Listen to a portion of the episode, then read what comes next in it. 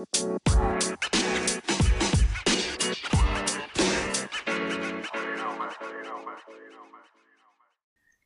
ziua și bine v-am găsit la un nou episod al podcastului The Sound of Learnity. Uh, în episodul de astăzi suntem aici cu Silvia Purel.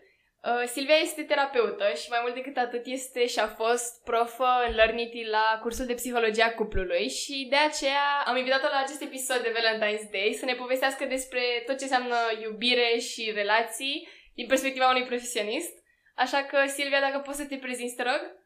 Uh, salutare! Ce faceți, Lernitași?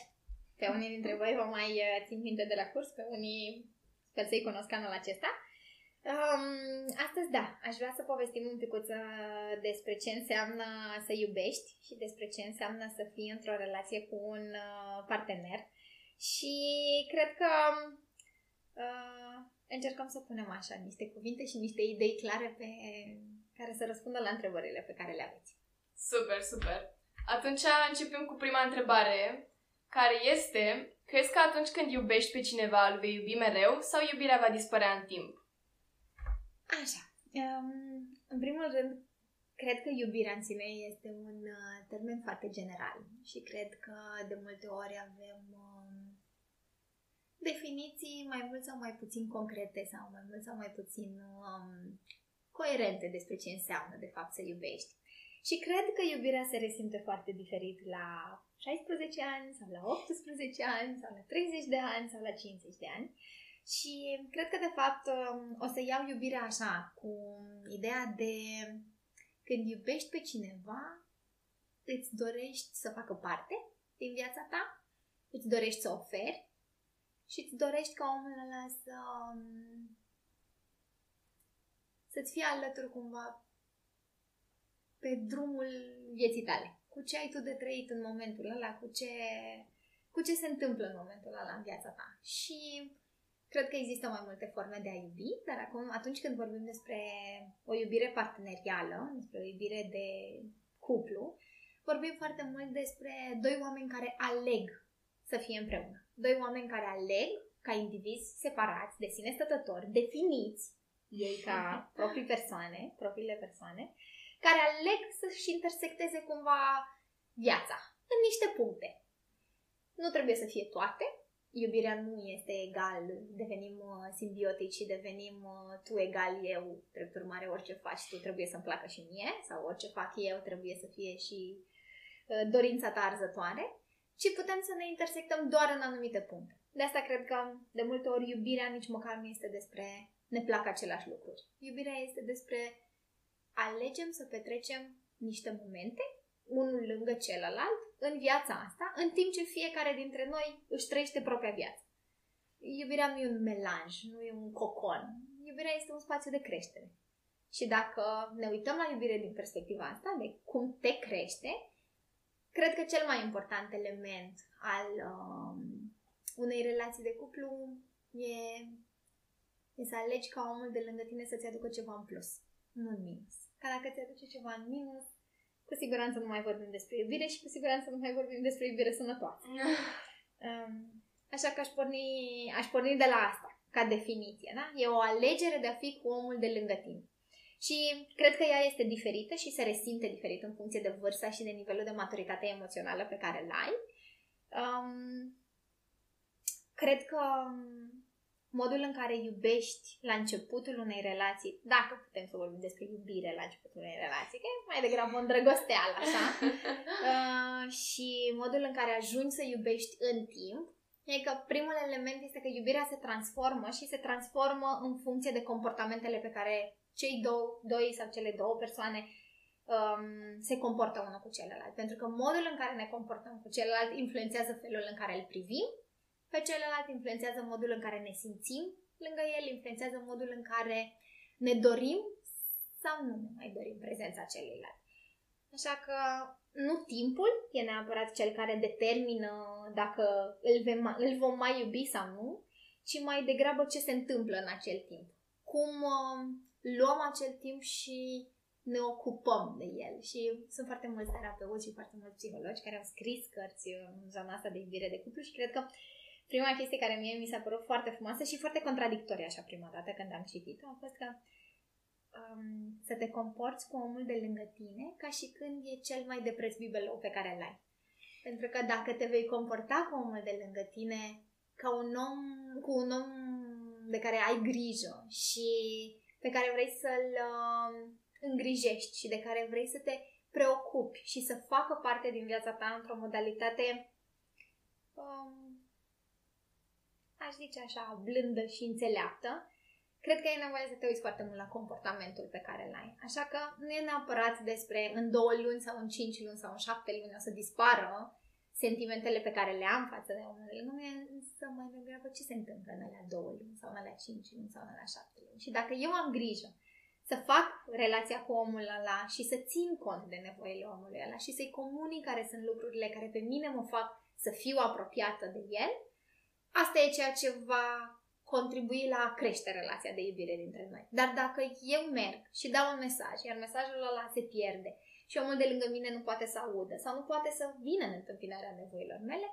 iubirea se pierde. Și e adevărat că ea se pierde în timp, dar se pierde în timp pentru că nu poți să mergi să bați la o ușă și să nu-ți răspundă nimeni șase luni de zile, opt luni de zile. La un moment dat te vei opri din a bate la ușa aia. Și de fapt ăla e momentul pe care noi îl definim ca fiind, ok, iubirea a dispărut.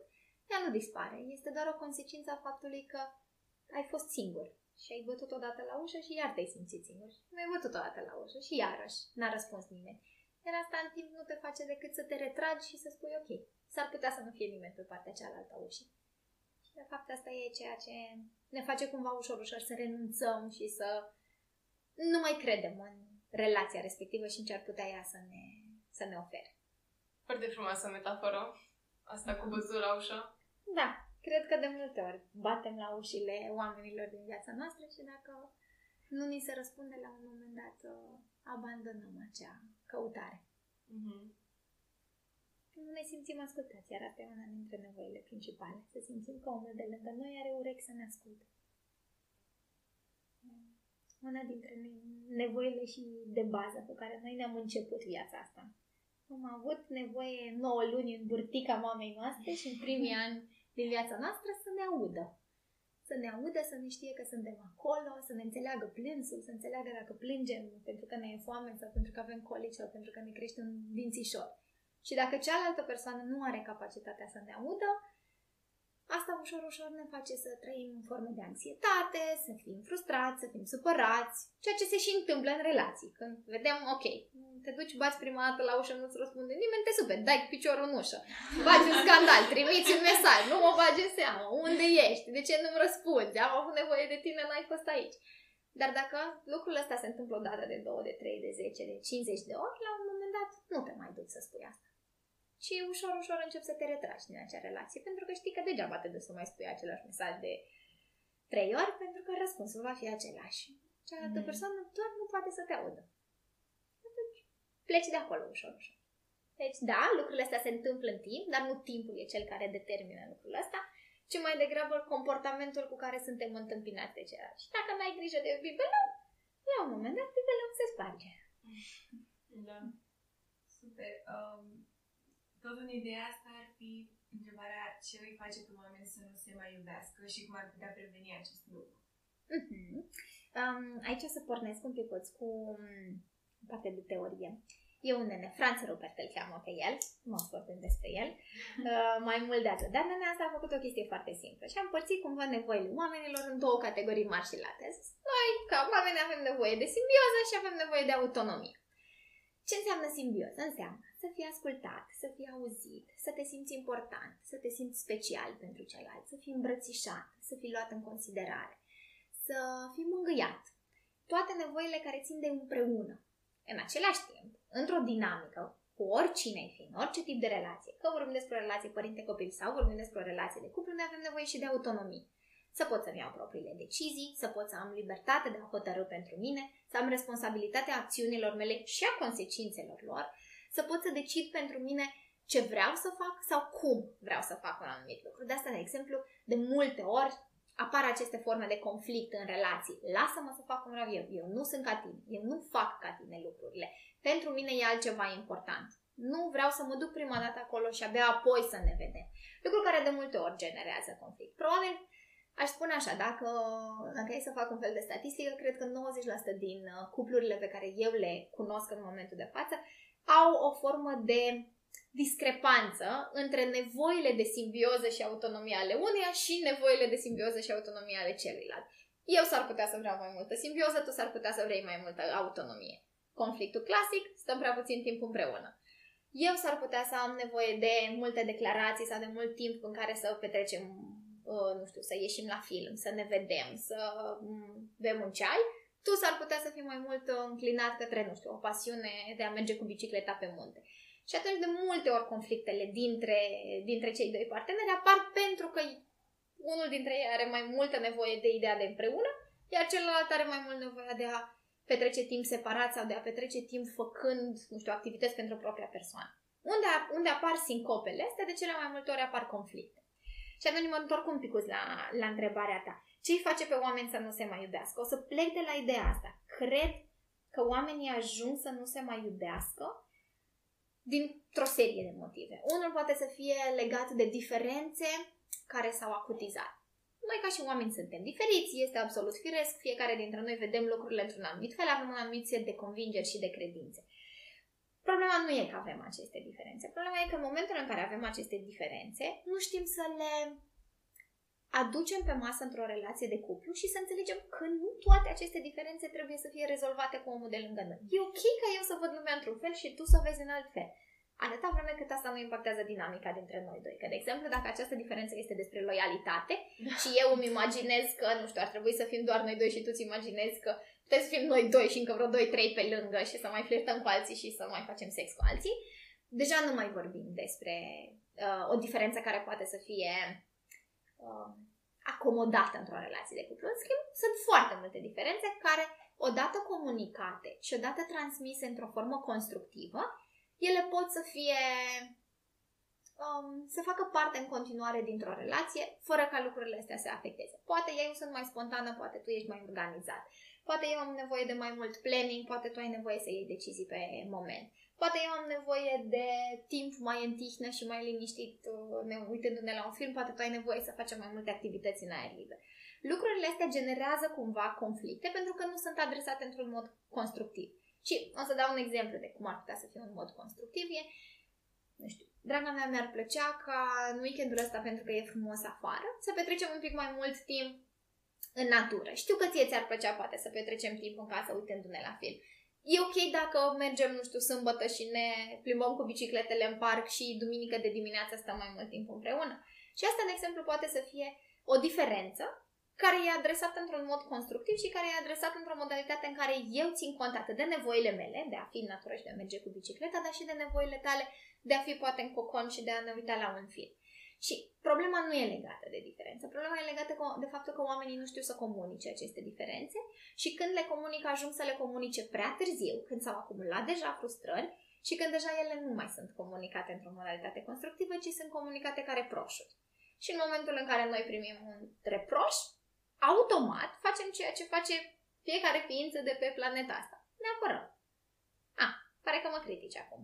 Bine. Păi hai să încep să îți răspund justificându-mă cum de fapt, păi da, da, mie îmi place să merg așa și a fost vreme frumoasă și eu vreau să-mi văd prietenii și știi că mie îmi place să mă dau cu bicicleta și atunci eu nu mai rămân în filmul în care să ascult nevoia ta. Păi da, poate persoana asta vrea să petrecem timp împreună făcând și lucrurile astea.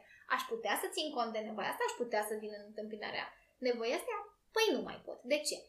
Pentru că m-am simțit uh, judecat, pentru că m-am simțit pus la zid, pentru că m-am simțit criticat în decizia pe care eu am luat. Și atunci m-aș duce și aș porni cumva de la asta. Unul dintre motive pentru care oamenii ajung să nu se mai iubească e că nu știu să uh, șlefuiască aceste diferențe. Da? Nu știu să pună diamantele astea unul lângă, lângă celălalt. Un alt motiv pentru care oamenii cred că ajung să nu mai fie împreună este momentul în care simțim că nu mai avem același drum. Simțim mm. că nu mai avem lucruri de făcut unul cu celălalt, că nu mai creștem unul lângă celălalt.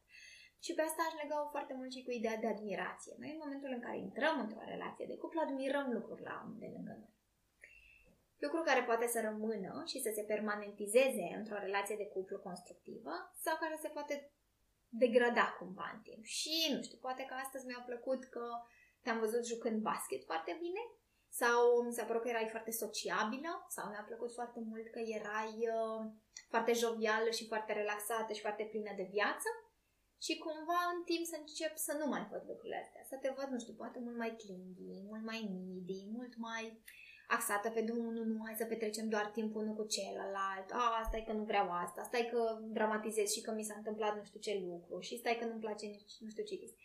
Și atunci când încep să apară lucrurile astea în care nu mai putem să-l admirăm pe celălalt, mai ales pentru lucrurile pe care le-am văzut la început și care mi se păreau la început foarte mișto, ajungem ușor, ușor să m- nu mai iubim atât de mult.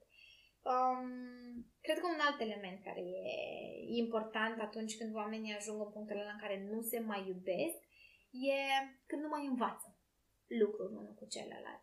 Când devine când devine plictisitoare relația, când devine monotonă, când avem senzația că mm, și dacă sunt aici și dacă nu sunt aici, nu s-a modificat nimic. N-am venit în contextul ăsta și am plecat mai bogată sau mai bogat cu ceva. Și pur și simplu am venit, am petrecut alea două, trei ore, am plecat și eu am rămas la fel. Pentru noi schimbarea, și cred că mai mult pentru voi ca generație, cel puțin am văzut-o mult mai mult în generațiile voastre decât în generațiile mele sau în generațiile părinților mei, nevoia de schimbare și nevoia de no. a fi, da, a fi în, în permanență cumva um, intrigat sau uh, excited sau uh, interesat de ceva nou, e o chestie mult mai pregnantă. Pentru părinții noștri care nici nu aveau atât de mult acces la informație și nici nu aveau atât de multe opțiuni și mai era și mentalitatea de hei, o, o relație ai luat-o pe asta, ai da. 20 de ani, cu asta mergi până când se termină viața. Noi avem mult mai multe opțiuni și toate opțiunile astea ne fac cumva să ne dorim de la omul de lângă noi să fie în permanență un om interesant pentru noi, un om alături de care să creștem. Și cred că atunci când nu mai simțim că putem să creștem alături de omul ăsta, începe să scadă și sentimentul ăla de iubire. Um, mă leg un pic și de a doua, de a doua parte a întrebării, uh, de partea asta de cum am putea preveni acest lucru. Cred că putem preveni mult uh, prin a adresa aceste diferențe. Cred că putem preveni mult prin a înțelege că unele lucruri vor rămâne diferite între mine și partenera sau între mine și partenerul meu și va trebui să le accept va trebui să înțeleg că omul de lângă mine este diferit. Firește, dacă această forma lui de a fi nu încalcă fundamental valorile și principiile mele. Pentru că dacă eu sunt un om care are dezvoltarea ca element quintesențial, iar omul de lângă mine are, uh, nu știu, ideea asta de sunt descurcăreț și mă fofilez prin viață și nu contează la să copiez la examenul ăsta și Uh, nu e nevoie să învăț, iar pentru mine ideea de, băi, nu știu, să știi un lucru sau să fii pasionat de un lucru e un element important. Cred că asta e un, unul dintre aspectele care poate să ajute să acce- să-l acceptăm pe omul de lângă noi așa cum e. Cred că mai putem să um, prevenim lucrul ăsta prin uh, a nu ne retrage emoțional atunci când suntem răniți, ci prin a înțelege că dacă mergem către omul de lângă noi și suntem alături de omul de lângă noi în călătoria respectivă, avem șanse mai mari ca asta să ne apropie decât să ne separe.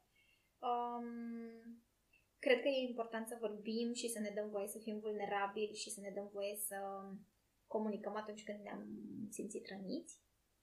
Pentru că altfel ce facem este că fie intrăm în uh, conflict, adică fie intrăm într-o într-o formă de fight în care încep să mă cer cu tine, pentru că de fapt în esență sunt rănit și pentru că nu știu cum să-ți vorbesc despre faptul că sunt rănit, pentru că asta presupune să fiu vulnerabil și tu tocmai cei mai rănit, deci e destul de greu să fiu vulnerabil în condițiile în care tocmai mă simt uh, dezbrăcat în piața Constituției.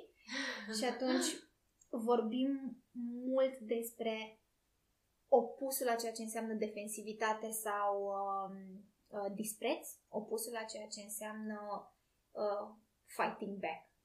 Cred că doar atunci când suntem capabili să înțelegem că poate intențiile omului din fața noastră nu au fost acelea de a ne, de a le, de a ne răni, este momentul în care pe bune suntem într-o spație de, o, spație de construcție cu omul de lângă noi. Altfel, fundamental cred că suntem doar într-o goană de hai să vedem cum mă protejez mai bine și cum îl fac pe celălalt să fie vinovat pentru cum am simțit eu astăzi. Și asta cred că ne duce la un tip de uh, raportare de care pe care, mm-hmm. nu la un tip de abordare noi doi vrem să, să facem problema. relația asta să funcționeze și acolo avem o problemă, hai să vedem cum adresăm problema. Cine? Problema este tu ești într-un fel, eu sunt într-un fel. Și atunci te fac pe tine problema sau tu mă faci pe mine problema. Și asta ne ajută cumva doar în a ne îndepărta mai tare unul de celălalt decât a ne apropia. Mm-hmm. ok, atunci următoarea întrebare, care din câte am înțeles o să fie foarte discurs retezată de tine, uh, și anume, crezi în dragoste la prima vedere? Um, nu. Dacă n-am fost clar până acum, asta este răspunsul. Nu, nu cred că este dragoste. Uh, cred că dragostea implică foarte multă maturitate și cred că implică foarte multe uh, experiențe pe care le trăim cu omul de lângă noi care să ne confirme pe bune că le alegem pe omul de lângă noi. Deci cred că nu are ce să caute cuvântul dragoste cu prima vedere în aceeași propoziție. Uh, cred că la prima vedere ce facem este că fiecare dintre noi avem un check mental, în care unii dintre noi suntem mai conștienți de el, alții mai puțin conștienți. E, când venim noi așa frumos cu acest check mental și ne întâlnim cu o persoană, omul ăla trece testul sau nu. Cam, cam așa funcționează în căpșorul nostru. Destul de simplu. Suntem într-un uh, ecosistem în care vedem un om, îl cunoaștem pentru prima dată și în interiorul nostru sunt niște lucruri care încep să se, să se bifeze. Unele dintre ele sunt poate ceva mai superficiale și cumva primele care dau dismiț, iar astea sunt cele din categoria fizică. Adică dacă nu putem să trăim atracție fizică față de un anumit om, nu e foarte greu să ne ducem în cealaltă zonă. Nu e foarte greu să ne ducem într-o zonă de admirație sau de apreciere sau de interes față de cealaltă persoană dacă nu avem niște elemente de atracție fizică bifate. Um, și cred că fiecare dintre nevoile pe care noi le avem cumva în interiorul nostru sunt cumva din filmul ăsta. De dezvoltare, de creștere, de fan, de amuzament, de pasiune, de curiozitate, de aventură, de spontaneitate, de împreună, de apartenență. De... Și proiectăm cumva niște lucruri asupra omului din fața noastră în funcție de, nu știu, cum l-am văzut noi în fața clasei. Și noi am văzut într-un anumit fel în fața clasei și avem senzația că hmm, ar putea să îndeplinească aceste nevoi. Lucruri care câteodată se adeveresc, câteodată nu. Dar cu siguranță nu putem vorbi despre dragoste. Vorbim despre dragoste atunci când vorbim despre maturitatea sentimentelor. Ca să putem să vorbim despre maturitatea sentimentelor, avem nevoie de un spațiu și un, de un timp ca relația să se rodeze. Nu avem spațiu și timpul ăsta când vorbim despre dragoste la prima vedere. Ce se întâmplă la prima vedere și nu o să vă duc într-o zonă de neuroștiință în care să vorbesc despre chimical din creierul nostru și ce se întâmplă cu neurotransmițătorii noștri și așa. Dar cred că e un concept destul de greșit înțeles, că noi la prima vedere ne începem să iubim sau, nu știu, ne apucă dragostea. Nu ne apucă nicio dragoste. Suntem uh, doar puțin uh, hyped de niște chimicale din creierașul nostru. Um, atât. Următoarea întrebare este, crezi că poți rămâne prieten cu persoanele cu care ai fost într-o relație?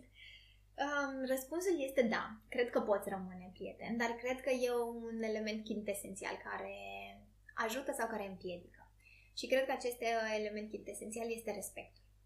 Cred că în momentul în care ajungem în punctul în care nu mai putem să-l respectăm pe omul din fața noastră și încheiem acea relație cu o lipsă de respect pentru cine e și pentru cine a devenit el ca om, cred că relația de prietenie nu se mai poate construi după.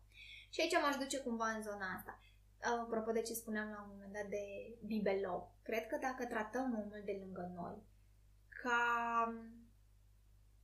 o persoană de care e important să avem grijă, o persoană pe care e important să nu vrem sau să nu facem intenționat lucruri care să-i facă rău, să nu să avem grijă cumva să nu o rănim, să avem grijă să nu-i um, să nu-l punem cumva într-o situație care știm că l-ar face să sufere.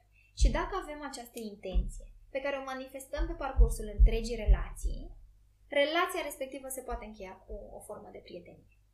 Adică atunci când vorbim despre o relație de cuplu și cumva cred că diferența fundamentală dintre ce înseamnă o relație de cuplu și ce înseamnă o relație de prietenie e zona de intimitate. Pentru că altfel, ideea de a fi împreună se poate întâmpla în multe forme. Poți să fii împreună cu colega ta de cameră, poți să fii împreună cu fratele tău, poți să fii împreună cu părinții tăi, poți să fii împreună cu colegii tăi de clasă. Există multe forme de a fi împreună cu cineva. Prietenii tăi, amicii tăi și așa mai departe. Diferența fundamentală pentru rolul ăsta de partener sau parteneră de cuplu este zona asta de intimitate. Și cred că sunt momente în care doi oameni se pot înțelege foarte bine și pot trăi lucruri foarte mișto împreună și pot să își dorească prezența celuilalt, dar nu neapărat să existe partea de atracție fizică. Și atunci, în momentul în care partea de atracție fizică nu e prezentă, relația clar se poate transforma într-o relație de prietenie. Dar dacă amândoi sunt în filmul în care există, de fapt, partea aia de atracție fizică, e destul de greu să mai vorbim despre o relație de prietenie, pentru că sunt alte intenții acolo, care s-ar putea să nu fie comunicate neapărat. Dar și dacă nu sunt comunicate, sunt simțite, că noi multe lucruri le comunicăm mai mult din ochișori și din mâini și din gesturi și din bățâit de picior și din uh, cum mă joc cu părul sau cum îmi uh, mușc buza, mai mult decât ce spun prin cuvinte. Și atunci putem vorbi despre o relație de prietenie în absența formei astea de atracție, de atracție fizică. Dacă există forma asta de atracție fizică, cred că e greu să se mai mențină o zonă de prietenie. Și asta e un alt element pe care voiam să vi-l mai uh, povestesc. Un alt element, apropo de dacă putem rămâne într-o relație de prietenie, este și care sunt motivele care au dus la acea despărțire. Pentru că dacă vorbim despre infidelitate, care iarăși este o formă de a trăda încrederea, e destul de greu să vorbim după despre prietenie, pentru că sunt multe resentimente care se pot aduna acolo. Și până când persoana care a fost rănită nu reușește să curețe toate sentimentele alea sau nu reușește să-și repoziționeze cumva comportamentul omului de lângă, e greu să vorbim despre o relație de prietenie. Pentru că apar în continuare tot felul de forme de reproș. Adică, mm-hmm. da, da, mhm. da, cercăm noi să rămânem prieteni, da, da, ai fost cam măgar când ai sau da, la înțeleg eu cum ești tu prietenă cu nu știu cine pe Instagram. Știu eu ce faci pe Instagram. Și atunci, când nu avem elementele astea de încredere, de respect, de claritate cu privire la intențiile pe care le avem unul față de celălalt, nu știu dacă putem vorbi despre o relație de prietenie. Și cred că un alt element important este că între cele două momente e nevoie de niște timp și spațiu. Eu cred că e greu să vorbim despre astăzi am fost într-o relație, de mâine suntem doar prieteni. Mm. Relația de cuplu implică un anumit tip de dinamică. Implică că ne atingem într-un fel, implică că vorbim într-un anumit fel, implică că avem alte așteptări de la noi. Mâine să facem switch și să spunem de astăzi suntem prieteni, e greu pentru psihicul nostru să facă trecerea asta atât de, atât de brusc. Și atunci, relația de prietenie pentru mine e o opțiune, dar cred că e nevoie de un pic de spațiu, de un pic de buffer, așa, între cele două, între cele două momente. Ceea ce nu înseamnă, e ok să nu vorbim două săptămâni și după aia să fim prieteni, nu, ci implică, băi, momentul în care nu mai am nevoie să-ți caut prezența, ăla s-ar putea să fie un indicator al, ok, acum s-ar putea să fim prieteni, pentru că nu mai am nevoie să pentru că nu-ți caut prezența, pentru că nu mă gândesc la tine și sunt preocupat sau preocupată de mm, da, văd că ești online pe WhatsApp, de ce nu scrii? Păi dacă ești online pe WhatsApp și eu știu asta și eu mă uit la asta, e clar că nu vreau să-mi fii prieten. E clar că am o altă intenție ca acolo. Și dacă am încă intenția asta, răspunsul o să fie te caut dintr-o nevoie de parteneriat, nu dintr-o nevoie de prietenie. Dacă ești primul om la care mă gândesc când m-am certat cu o prietenă, asta nu e un indicator al faptului că a, mă gândesc la tine doar ca iubit sau doar ca iubită. Nu. S-ar putea să fie din felul, băi, I trust you. Am încredere în tine și am încredere că pot să vorbesc cu tine despre lucrurile astea. Dar dacă te sun și nu-mi răspunzi, iar primul meu gând este a, ai ieșit cu cineva? Sau a, ok, pare că nu sunt suficient de important sau de importantă pentru tine încât să îmi răspund la telefon, iarăși nu mai suntem într-un spațiu de prietenie. Deci fiecare element, așa, fiecare chichiță din asta, așa, micuță, ne ajută să vedem și să verificăm dacă pe bune ne-l dorim pe omul ăla ca prieten sau dacă e doar o formă mascată cumva de a-l avea în continuare pe omul ăla doar sub altă denumire. Dar, de fapt, dacă se poate, se întâmple cam aceleași lucruri pe care le făceam înainte. Și e importantă distinția asta, pentru că o relație de, parteneri- de parteneriat e o relație care implică multă intimitate. Pe când o relație de prietenie nu. O relație de prietenie e o relație mult mai autonomă, în care pot să-ți scriu ca prieten acum și să-mi răspuns peste trei ore. Și that's fine.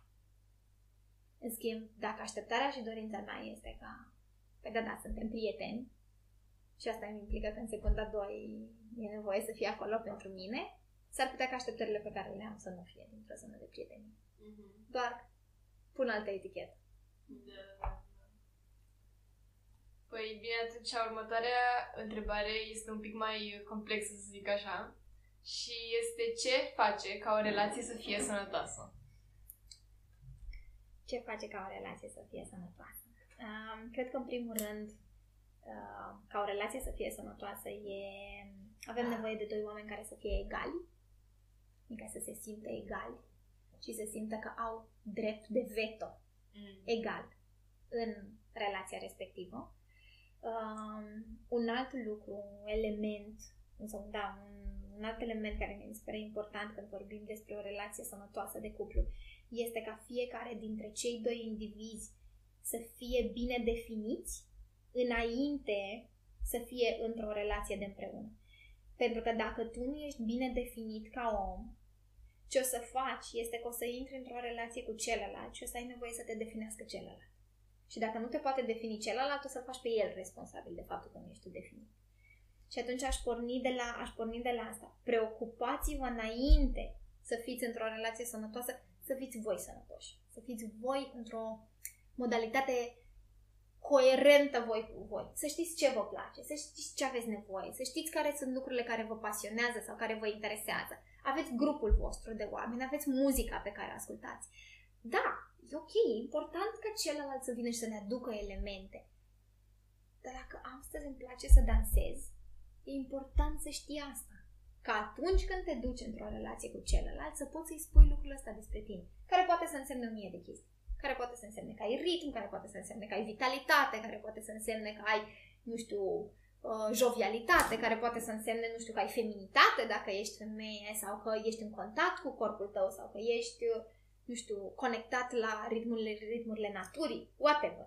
Atâta vreme cât noi ca indivizi suntem bine definiți ca indivizi, asta ne dă șansa și ne dă spațiu să fim într-o relație sănătoasă cu celălalt. Un alt element este despre decizii.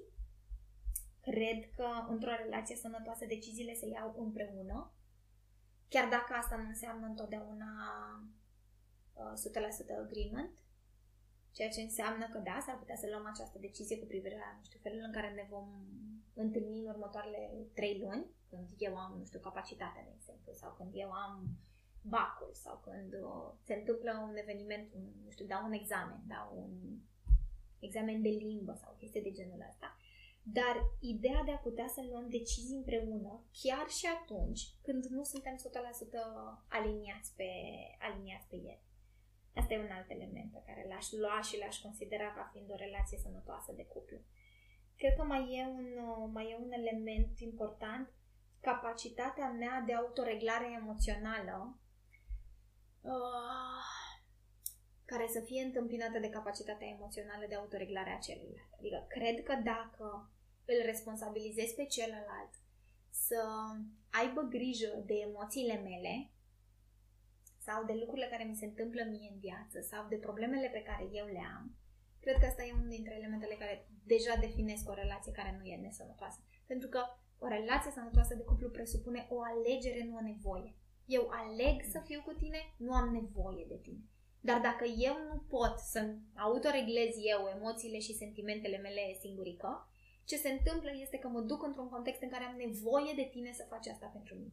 Am nevoie să-mi dai tu o soluție, am nevoie să vii tu cu rezolvare, am nevoie să mă înveselești tu pentru că eu nu mă pot înveseli, am nevoie să mă scoți tu din starea asta pentru că eu nu știu cum să... Am nevoie să-mi spui tu cum să vorbesc cu mama cu care m-am certat uh, aseară. Dar dacă eu am capacitatea asta de autoreglare singur sau singură și vin într-o dinamică cu cineva care și el la rândul lui are capacitatea asta, atunci vin și îți povestesc dintr-un film, băi, uite, m-am certat cu mama seară și vreau să fac asta. Ce zici? Tu ce părere ai? Dar nu mai e din filmul, m-am certat cu mama seară, ce să fac? Da? Nu mai am nevoie ca tu să-mi răspunzi la întrebarea aia. Eu am capacitatea de a-mi răspunde la întrebarea asta, cu tine verific. Poate tu îmi dai o perspectivă nouă, poate tu îmi arăți lucrurile dintr-un alt fel, poate mi-arăți, poate îmi spui ceva ce eu poate n-am văzut înainte. Dar este în primul rând despre eu am capacitatea să fac asta cu mine. Um, cred că ce mai face ca o relație să fie sănătoasă mai este și ideea asta de a ști când să o închei. Hmm. De a ști când o relație deja nu mai e într-un punct în care e bună pentru tine și capacitatea de a putea spune stop unei relații e un alt element al faptului că ai fost într-o relație sănătoasă. Și de cele mai multe ori, adică eu personal n-am văzut nicio relație în viața asta care să se încheie fix în momentul în care unul dintre parteneri și-a dat seama, bă, nope, asta e o relație care pentru mine nu va funcționa. ah, perfect, păi hai să încheiem acesta. Nu. Pentru că apare atașamentul, da? Apare cunoscutul, apare sentimentul de drag față de cealaltă persoană, apare familiarul, apare ideea asta de sunt obișnuit cu tine aici. Păi și dacă sunt obișnuit așa doar ies, Adică am înțeles, nu prea pare că avem noi aceste două, trei chestii care funcționează, dar nu sunt chiar atât de importante. Bun.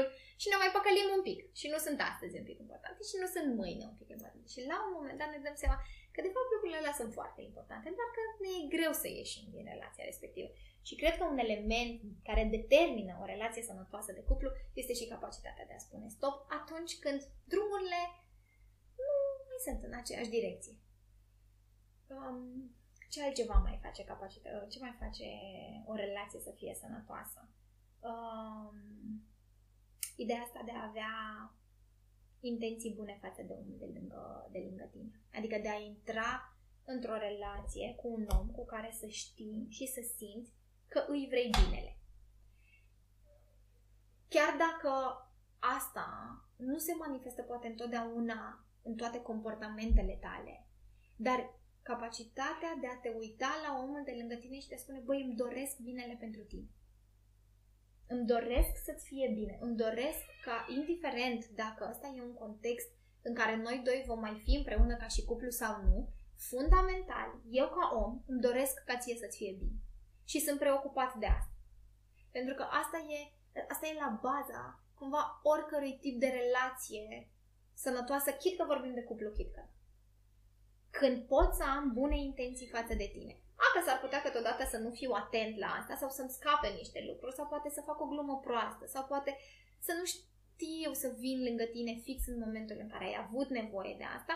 Da, nu e nicio problemă. Lucrurile astea se adresează. Ei, știi, uite, mi-ar fi prins bine aseară dacă mi-ai fi dat un telefon după ce ți-am zis că m-am certat cu mama. Mă, nu m-am gândit că ai nevoie. Uite, data viitoare spune când ai nevoie să vorbim și te sun atunci.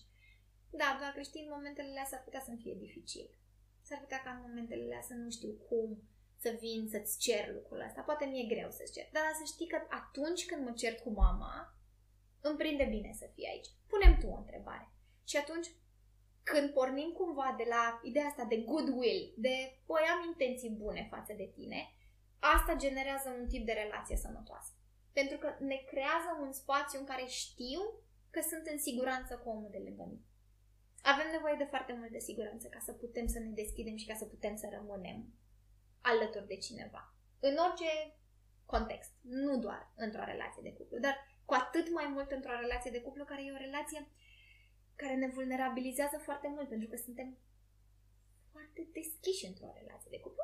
Cu prietenii mai, mai pui niște limite în niște momente, poate nu întotdeauna le arăți toate lucrurile, poate Plus că ei sunt mai mulți și astăzi poate îi spui Alinei un lucru, mâine poate îi spui Dar mai răs pe mine, poate îi spui Lincăi.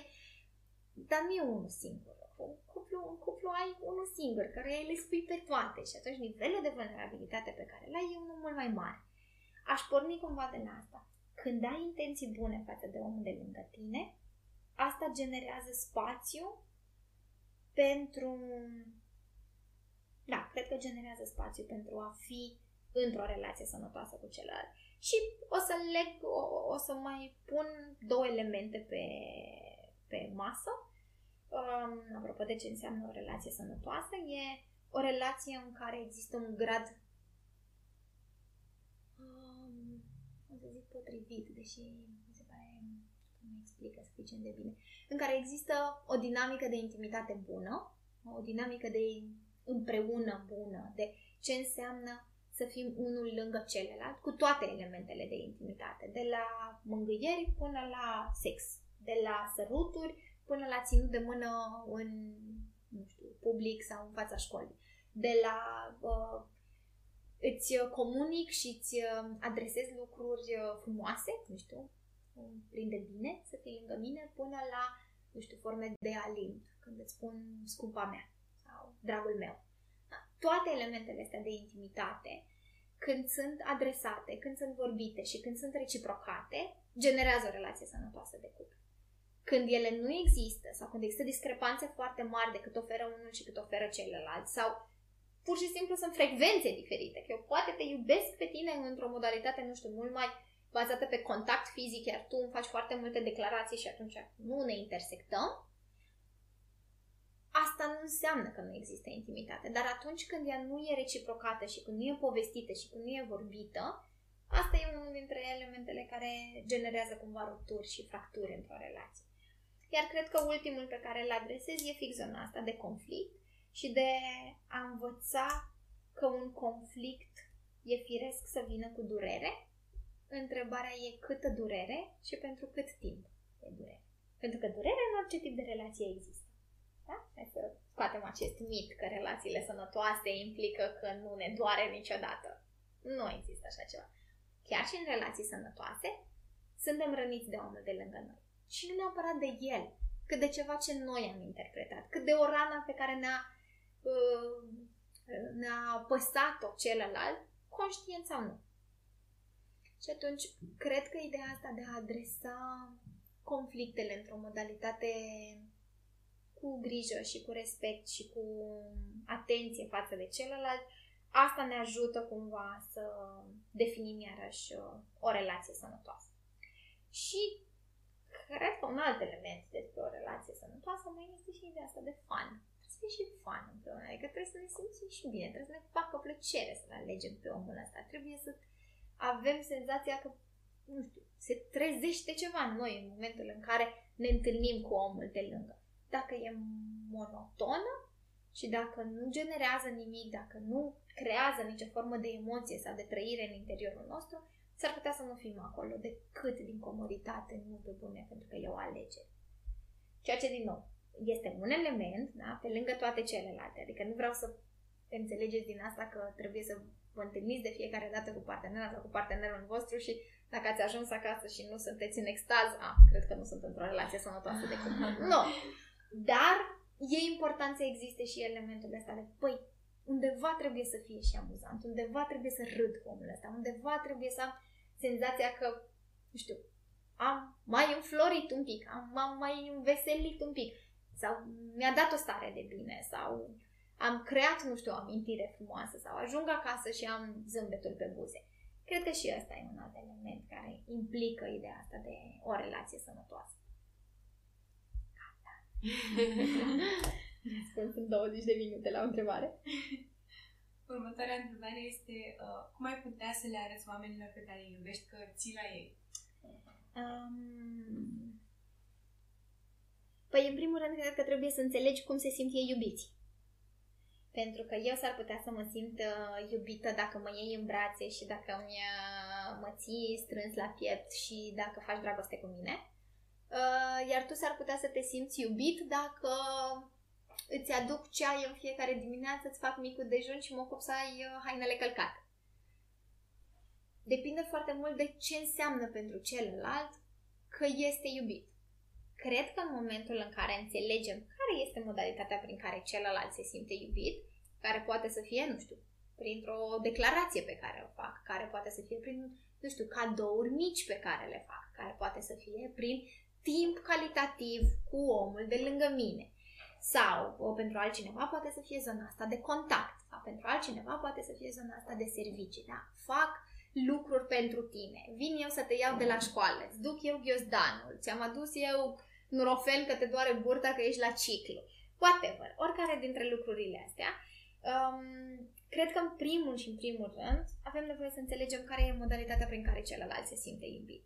Și cred că este mai puțin despre a le arăta celorlalți cum îi iubim noi prin felurile noastre, cât mai degrabă prin a înțelege care sunt formele prin care ei se simt iubiți. Și atunci primul lucru pe care, pe care aș vrea să vi spun legat de, de ce înseamnă să iubești este să iubești pe limba celuilalt, nu pe limba ta. Că tu s-ar putea să înțelegi că îl iubești foarte tare pe omul ăla, dar dacă el nu are frecvența aia ca tine, s-ar putea ca toate mesajele pe care tu le dai să aibă mult mai puțină um, anduranță, să se prindă, să aibă un grip mult mai puțin bun în, uh, în realitatea omului ăsta. Și asta tocmai din motivul ăsta, că, că el înțelege altfel. Și aș porni de la, aș porni de la asta. Cred că, na, asta cumva e filozofia. Acum cred că le putem arăta oamenilor uh, că ținem la ei în foarte multe lucruri și cred că elementul fundamental este să-i ascultăm. Dacă pe bun avem capacitatea să ascultăm, oamenii ne spun foarte multe lucruri despre ei. Prin faptul că astăzi ți-am pus o melodie de la Subcarpați uh, și te văd cum trăiești melodia asta sau te văd că îți place foarte tare sau te văd că, nu știu, generează super multe bucurie în tine, ce aș putea să fac este că o formă prin care ți arăt că țin la tine este că la un moment dat pot să cumpăr două bilete la acel concert. Și nici măcar nu trebuie să fie neapărat un gest mare.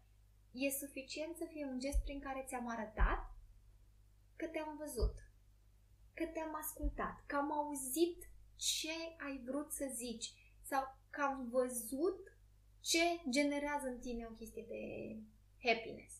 Um, cred că de multe ori avem tot felul de forme din astea romantizate despre cum să iubim pe ceilalți. Că trebuie să facem foarte multe lucruri, că dragostea trebuie să fie o chestie din asta așa cu multe vâlvătăi și cu multe, um, nu știu, elemente din astea foarte declarative. Mm, iubirea e foarte mult în, în lucruri mici. În în gesturi mici, în ritualuri mici, de bună dimineața și uitat în ochii omului ăla când îi spui bună dimineața. În, uh, te strâng de mână înainte să intri la clasă pentru că știu că ai teza la română și ți-e frică. Nu trebuie să fie uh, demonstrativă. Câteodată trebuie să fie în doze mici, pe lucrurile pe care le-ai înțeles și la care ai fost atent la celălalt știind că româna este una dintre materiile la care e frică, dacă dai cu 5 minute mai mult să-l încurajezi pe omul ăla, sau să-i spui o vorbă bună înainte, sau să-i trimiți un gând bun de dimineață, sau să-i aduci, uh, nu știu, o ciocolată caldă înainte de uh, a se apuca să învețe pentru teza, astea s-ar putea să fie lucruri care îi arată celuilalt că, băi, ține la mine. Mm, nu vă gândiți la lucruri mari iubirea nu e construită din lucruri mari. Nu, e construită din lucruri foarte mici și din elemente mărunte de mm, ai avut astăzi o oră liber și ai ales să vii cu mine până la meditație. Mm, nu era planificat să ne întâlnim, nu era planificat, nu aveam un date. Dar ai avut ora aia liber și ai zis, hm, știu că mergi la meditație și știu că ești acolo. Și m-am gândit să Astea sunt de multe ori lucruri care, care contribuie mai mult. Știu că ai cursul la Learnity sau știu că ai întâlnirea de comunitate la Learnity și știu că termin la 8. Ți-am făcut o surpriză și am venit să te iau. Nu trebuie să fie lucruri mari și nu vă gândiți la lucruri mari. S-ar putea să vă, să vă puneți mai multe bariere încercând să construiți relații artificiale din lucruri mărețe, când de fapt ați putea să faceți multe gesturi mici, de simplu fapt că ați fost atent la un de lucru. Și îmbrățișați cu drag și cu prezență. Asta e multă formă în care le arătați oamenilor că țineți la ei. Îmbrățișați. Da? Îmbrățișați acolo, prezent, da? Cu toată, cu toată forma. Și uitați-vă în ochii oamenilor. Și asta e forma de a le arăta că țineți la ei. Da? Încercați să fiți cu ochii la ei, nu cu ochii în telefon. Ce frumos, chiar a fost foarte heartwarming chestia asta. Și, practic, fraților, faceți-vă testul de love languages ca să vedeți ce aveți voi nevoie și ce au ceilalți. În continuare, cu o întrebare un pic mai spicy, care este iubire versus atracție. Cum îți dai seama că ce simți este iubire sau atracție? Um, diferența fundamentală dintre cele două este despre intensitatea trăirilor pe care le ai. Dacă e cu vâlvătaie, e doar despre atracție și nu am depășit încă forma aia de atracție. Ca să fie, ca să fie iubire, um, iubirea e pașnică. Iubirea nu e cu vâlvătaie. Iubirea e... Uh, iubirea e despre tihnă. E despre a-l alege pe omul ăla zi de zi, fără ca asta să mai aducă, nu știu, 100 de fluturași în stomac. Dacă e cu fluturași în stomac, este minunată acea perioadă. Bucurați-vă de ea, este absolut delicioasă. Trăiți-o din plin, trăiți-o de câte ori aveți voi nevoie. Dar aia nu e iubire. Um, aia e îndrăgostea. Și ok, creierașul nostru este în extaz trăind acolo cu toate chimicalele care se uh, pornesc în momentul ăla, dar cred că diferența fundamentală dintre cele două este despre intensitatea cu care sunt trăite niște lucruri, profunzimea cu care sunt trăite niște lucruri. Um, și o să zic așa, ideea asta de reziliență. Um, pentru că atunci când vorbim despre iubire, avem nevoie de multă reziliență, avem nevoie de multe momente în care să depășim un moment dificil sau să depășim o diferență pe care o avem sau să înțelegem că poate celălalt trăiește în momentul ăsta ceva și asta e, îl face să fie mai puțin disponibil emoțional pentru mine în momentul ăsta. Sau că, nu știu, atunci când se apucă el să se dea cu rolele, uită de noțiunea timpului și poate să-și lase telefonul uh, trei ore pe lângă și să nu fie atent la asta iubirea vine cu mult mai multă înțelegere și cu, cu mult mai multe sentimente așezate. Iubirea e așezată, e cu tihnă. În schimb, atracția este cu vâlvătaie. În, în atracție, îl vrei acum pe omul ăla, îți trebuie acum, ți-e dor de el de nu mai poți în momentul ăsta, ai face orice ca să iei un număr și să ajungi la el acasă. Sau să vină la tine în fața blocului. Sau să vă întâlniți la film. Mm, cred că atracția este foarte mult despre intensitatea emoțiilor, pe când iubirea este despre um, anduranța emoțiilor. Este despre a alege în fiecare zi, cu meticulozitate, să fii bine cu omul de lângă tine.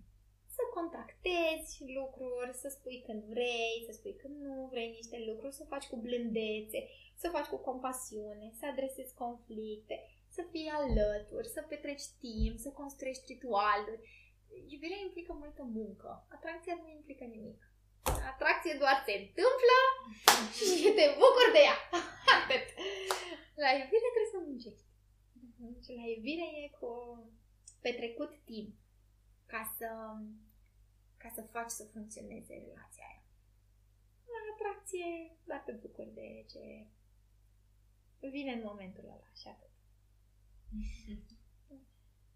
Sunt mai simple poveștile în care e doar despre atracție decât poveștile cu iubire. Poveștile cu iubire e mai multă... E nevoie de mai multă maturitate. Mm-hmm. E nevoie de mai multe momente în care să vii către celălalt, e nevoie să îți înțelegi butoanele pe care ți le apase celălalt și să poți să vorbești deschis despre acele butoane și să înțelegi că și tu la rândul tău ai rănit, sau că și tu la rândul tău poate ai fost absent, sau și tu la rândul tău ai făcut niște lucruri din complezență, dar nu neapărat pentru că le-ai simțit cu totul. Și atunci cumva cred că asta e unul dintre elemente. Da, timpul ne ajută acum în direcția asta, pentru că atunci când vorbim despre atracție, vorbim întotdeauna despre perioade scurte de timp. Da. Vorbim despre luni când vorbim despre iubire, vorbim după cele luni. Adică aș zice că ele sunt mai degrabă cumva două procese um, înșiruite unul după celălalt, nu sunt două procese în opoziție. Ele nu sunt în opoziție, dar n-au cum să se întâmple neapărat în același timp. Adică nu putem să iubim pe cineva în timp ce suntem într-o formă de cunoaștere și de dating și de atracție și așa mai departe. Nu. Aia e pentru alte tipuri de emoții. Iubirea e mai cu Ușurelul. Ușurelul, da, exact. Mai cu ușurelul, că bine zici tu, Dana. Așa e, cu ușurelul. La următoarea întrebare am înțeles că ai un uh, răspuns foarte ferm. și ți se pare că există vreo situație în care e ok să ai minciuni în relație? Uh, o să răspund nu. da, așa, foarte convins. Dar um, cred că depinde, depinde foarte mult și aici, de fapt, elementul esențial este ce înseamnă minciuna în sine. Pentru că pot să fie lucruri pe care să nu te simți pregătite să le adresezi sau pregătit să le adresezi cu partenerul tău de cuplu și aia nu e neapărat o minciună, da? Nu știu, am făcut o operație sau, um, nu știu, am o relație mai dificilă cu părinții mei sau, bă, eu nu primesc foarte mulți bani uh, de acasă pentru, nu știu, ieșiri în oraș. Astea s-ar putea să fie lucruri pe care să nu-ți fie ușor să le adresezi. Sau, băi, nu știu, vreau să plec în străinătate. Sau, băi, I don't know. Um, eu am o relație destul de tumultoasă cu tatăl meu sau așa. Faptul că nu vorbești despre lucrurile astea nu înseamnă neapărat că minți omul de lângă tine. Ce aș spune sau ce aș folosi ca minciună este un conținut, orice informație, care într-o formă sau alta aleg să nu-l împărtășesc cu omul ăsta într-un mod deliberat, pentru că știu că e ceva ce nu i-ar plăcea sau e ceva ce nu ar vrea sau e ceva la care el ar avea o limită. Adică, pentru mine o minciună este un... Ca să poată să fie o minciună, nu este despre eu am prieteni și, na, nu prea să vorbesc despre prietenii mei. Nu. O minciună s-ar putea să fie din categoria am acest prieten care de fapt știu că mă place și care din când în când mai scrie la 12 noaptea și îmi dă atenție și eu mă bucur de această atenție și din când în când, nu știu, îi mai trimit o poză și din când în când el mai îmi face trei cadouri și știu acolo că e călduț. Asta e mai degrabă. Poate să intre în categoria de, băi, te mint dacă nu-ți vorbesc despre omul ăsta. Sau te mint că de fapt eu mi-am niște forme de validare sau niște forme de uh, atenție din partea omului ăsta. Altfel, ok, tu ai prieteni. Da, nu e o problemă că avem prieteni. Dar minciuna este un act deliberat de a ascunde un adevăr care știu și simt de dinainte că n-ar fi ok pentru omul din față. Am o întrebare aici. Da. Uh, mai e minciună dacă eu nu îți spun ție faptul că, uite, am o relație foarte proastă cu părinții mei sau, uh, nu știu, am avut, mi s-a întâmplat nu știu ce lucru foarte nasol și nu ți-o spun fiindcă știu că te va răni să afli chestia asta despre mine. Păi cum poate să te rănească pe tine faptul că eu am o relație proastă cu părinții? Bine, poate ăla n-a fost cel mai bun exemplu, dar uite, chestia asta cu mi s-a întâmplat un lucru foarte nasol. Și știu că dacă ți-ar zice te-aș răni, că o să te rănească să mă vezi pe mine cum sunt rănită. Păi atunci nu vorbim despre o relație adult-adult, vorbim despre o relație simbiotică. Că dacă pe tine te doare când mă doare pe mine ceva, deja nu mai vorbim despre o formă de empatie care ar fi sănătoasă în dinamica asta, ci vorbim despre o formă de simpatie. Adică problemele tale sunt problemele mm. mele. Not really. Problemele tale sunt problemele tale, da? Autoreglarea emoțională a ta e responsabilitatea ta, autoreglarea emoțională a mea e responsabilitatea mea. Deci dacă pe tine te doare că nu știu, eu am luat o notă proastă la matematică, înseamnă că nu suntem într-o dinamică sănătoasă. Dar mai degrabă, uite, de exemplu, nu știu, ți-am promis că o să învăț la matematică, să iau o notă bună, am luat 7 în loc de 9 și îți spun că am luat 850. Aia e o minciună. Și atunci, ok, da, trebuie să te uiți un pic care e motivul din spate pentru care ajungi să minți. Bă, de ce am mințit? Băi, nu știu, că l-aș fi dezamăgit sau că i-am promis că o să învăț mai mult și n-am făcut sau că știm că există niște consecințe din categoria dacă o să le zic și alor mei că n-am luat 9 și am luat 7, o să mă pedepsească sau o să-mi zic că, hei, următoarele două săptămâni stai și înveți la matematică și asta implică că nu mai ies cu tine. Deci cumva m-aș uita la ideea asta de act deliberat de a-ți ascunde ceva care știu că va avea consecințe negative asupra ta. Da? Nu-ți spun că ies cu acest uh, prieten al meu care mă simpatizează și eu știu asta, mm, dar eu am nevoie să-mi iau validările astea din partea acestui prieten. Mm-hmm. A, făcând asta într-un mod deliberat, e o formă prin care, de fapt, mă, mă pun pe mine în postura în care te mint pe tine și mă pun, de fapt, minciuna ce face că, nu știu dacă neapărat minciuna în sine e problematică, cât ce consecințe are ea. Că e de fapt uh, reprezentarea faptului că I don't trust you și I don't trust us. Că de asta mint. Pentru că n-am suficient de multă încredere că noi doi ca și cuplu, sau noi două ca și cuplu, putem Trece peste. trece peste asta sau accepta lucrul ăsta. Sau înțelege că e o parte din mine. Da, ok, poate am făcut lucrul ăsta, care pot să înțeleg că nu e neapărat cel mai confortabil pentru tine, sau pot să înțeleg că te-a rănit chestia asta, sau pot să înțeleg, da, da, aleg să-ți spun adevărul pentru că e mai important pentru mine să fiu true to, your, true to myself și true cu tine decât să aleg să mint asta cu privire la asta, pentru că știu că asta pe termen lung ne face mai rău. Adică, cred că unul dintre lucrurile care na, e cel mai dificil pentru noi este să mergem și să vorbim despre lucrurile pe care le știm că o să producă niște nemulțumire cumva în celălalt. Hei, am ales să fac acest curs de dans. Păi și când e? Păi e de trei ori pe săptămână. A, în acele serii în care noi ne întâlneam. Da.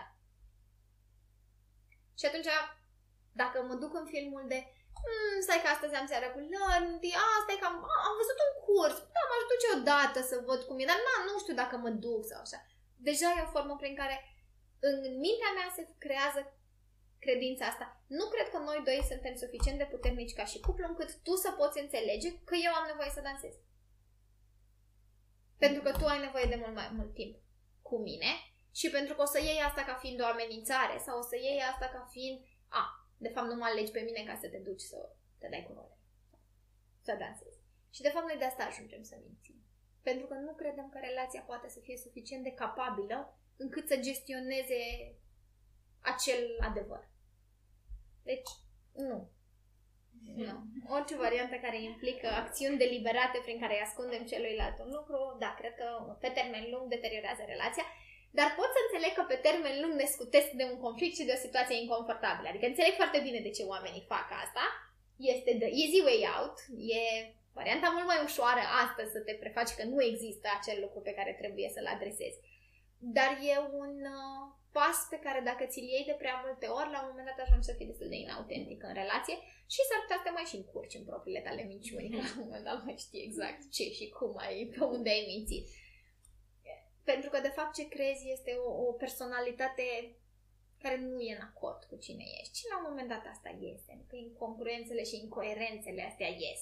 Iar dacă ai lângă tine un om prezent, o să le vadă. Și o să le adreseze, iar o să fie un moment în care e mai greu să pui pe masă ceva. Și atunci ce faci? Hai că mai mint o dată. Și după aia devine așa, o poveste fără sfârșit. Mm-hmm. Uh, știu că vorbeai la un moment dat despre comunicarea cu partenerul tău și tocmai de asta avem o întrebare despre cum să ai o comunicare mai bună cu mhm. partenerul tău. um, cred că primul element atunci când vorbim despre o comunicare bună este unul la mână să învățăm să folosim propozițiile care încep cu eu. La început. Eu vreau. Eu simt. Eu îmi doresc. Eu cred. Eu. Acest eu cu care începem propozițiile cred că este esențial atunci când vorbim despre comunicare. Un alt element care mi se pare important când vorbim despre comunicare este să nu mai facem asumții despre celălalt. Uh, nu ți-a păsat de mine. Asta e o asumție. Nu, poate omul ăla pur și simplu este super pasionat de role și omul chiar a stat trei ore pasionat de lucrul ăla. Nu are legătură cu pasiunea sau cu interesul sau cu dorința de a mă vedea pe mine. Are legătură cu faptul că el vrea să stea trei ore cu capul acolo, în activitatea aia pe care o face el. Și atunci, cred că unul dintre lucrurile pe care le facem este că facem multe asumții. Ai făcut lucrul ăsta, deci nu-ți pasă de mine. Deci, nu te interesează. Deci, ești nesimțit. Deci, ești prost. Deci, ești la... Și toate formele astea de asumție în care noi, de fapt, nu mergem să comunicăm, uite, știi, pentru mine e frustrant când întârzi jumătate de oră la întâlnirea noastră și nu reușesc să dau de tine la telefon. Ceea ce de altfel ar putea să fie o așteptare foarte realistă. Bă, înțeleg, ai nevoie ca dacă întârzi, chiar dacă tu ești acasă și, nu știu, citești, să știi că ajung la 3 sau la 3 și jumătate. Dar noi cum începem? Ești un nesimțit, iarăși ai întârziat. Aha. Păi dacă sunt un nesimțit, stai că intru într-o zonă fie de conflict, fie de defensivitate, dar știi, pâr, câr, n-am mers telefon, m-am uitat, nu m-am uitat la ceas, n-am avut, la la la. Și atunci intrăm într-o zonă de asta de justificare, de fapt, uite că eu nu sunt chiar nesimțit. Hai să-ți povestesc de fapt cum nu sunt nesimțit. Și atunci când vorbim despre comunicare, cred că e o, e o parte foarte importantă să fim atenți la aceste asumții. Cred că un alt element important e zona asta de generalizare. Uh, generalizăm foarte mult, că așa suntem noi oamenii, na. Învățăm niște pattern și cumva după aia le luăm și le folosim așa by default. Ce înseamnă să generalizăm? Um, niciodată nu mă pot baza pe tine că vii La timp. la timp. Nu, nu înțeleg de ce m-am așteptat ca astăzi, doar pentru că e duminică, o să fim mai punctual. Nu, niciodată nu ești, adică nu e ca și când ajungi vreodată la timp. E, formele astea de generalizare, iarăși, nu-l fac pe celălalt să vină nu, într-o comunicare cu noi, să vină, să fie prezent în interacțiunea cu noi, să-și dorească prezența noastră.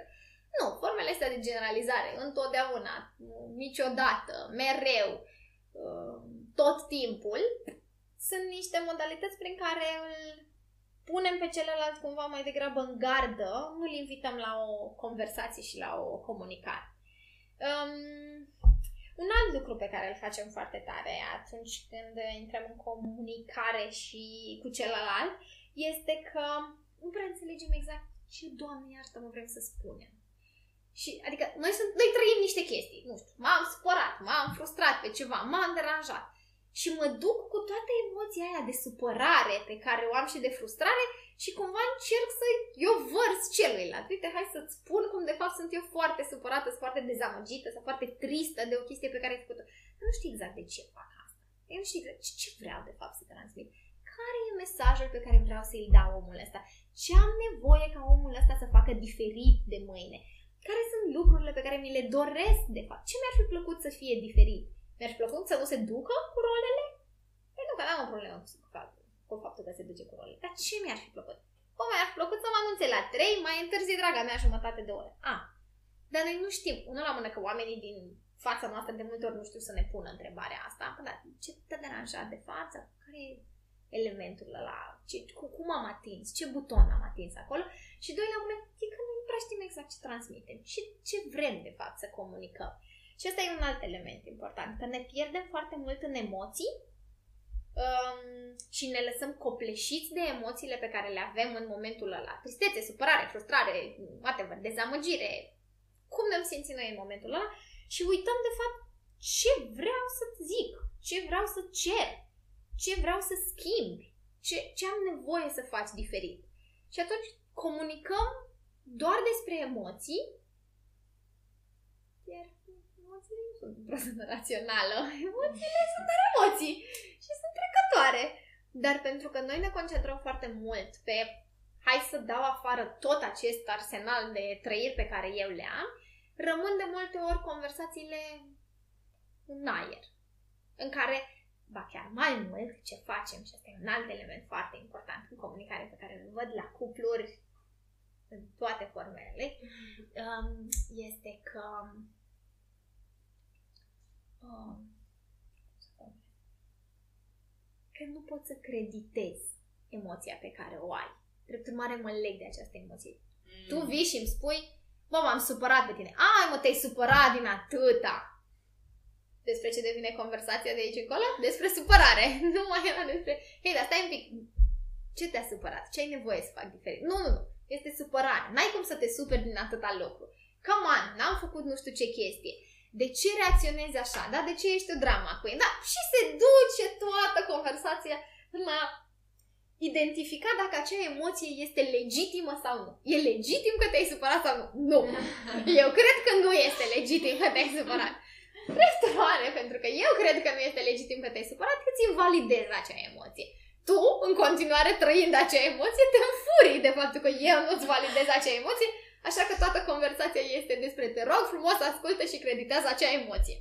Și atunci noi nu mai vorbim despre, de fapt, ce avem nevoie să se schimbe data viitoare când tu vii cu jumătate de oră mai târziu de la mersul tău pe role, ci devine despre faptul că ești crizată și te super din nimic și faci o drama din orice situație care n-ar trebui să fie o dramă.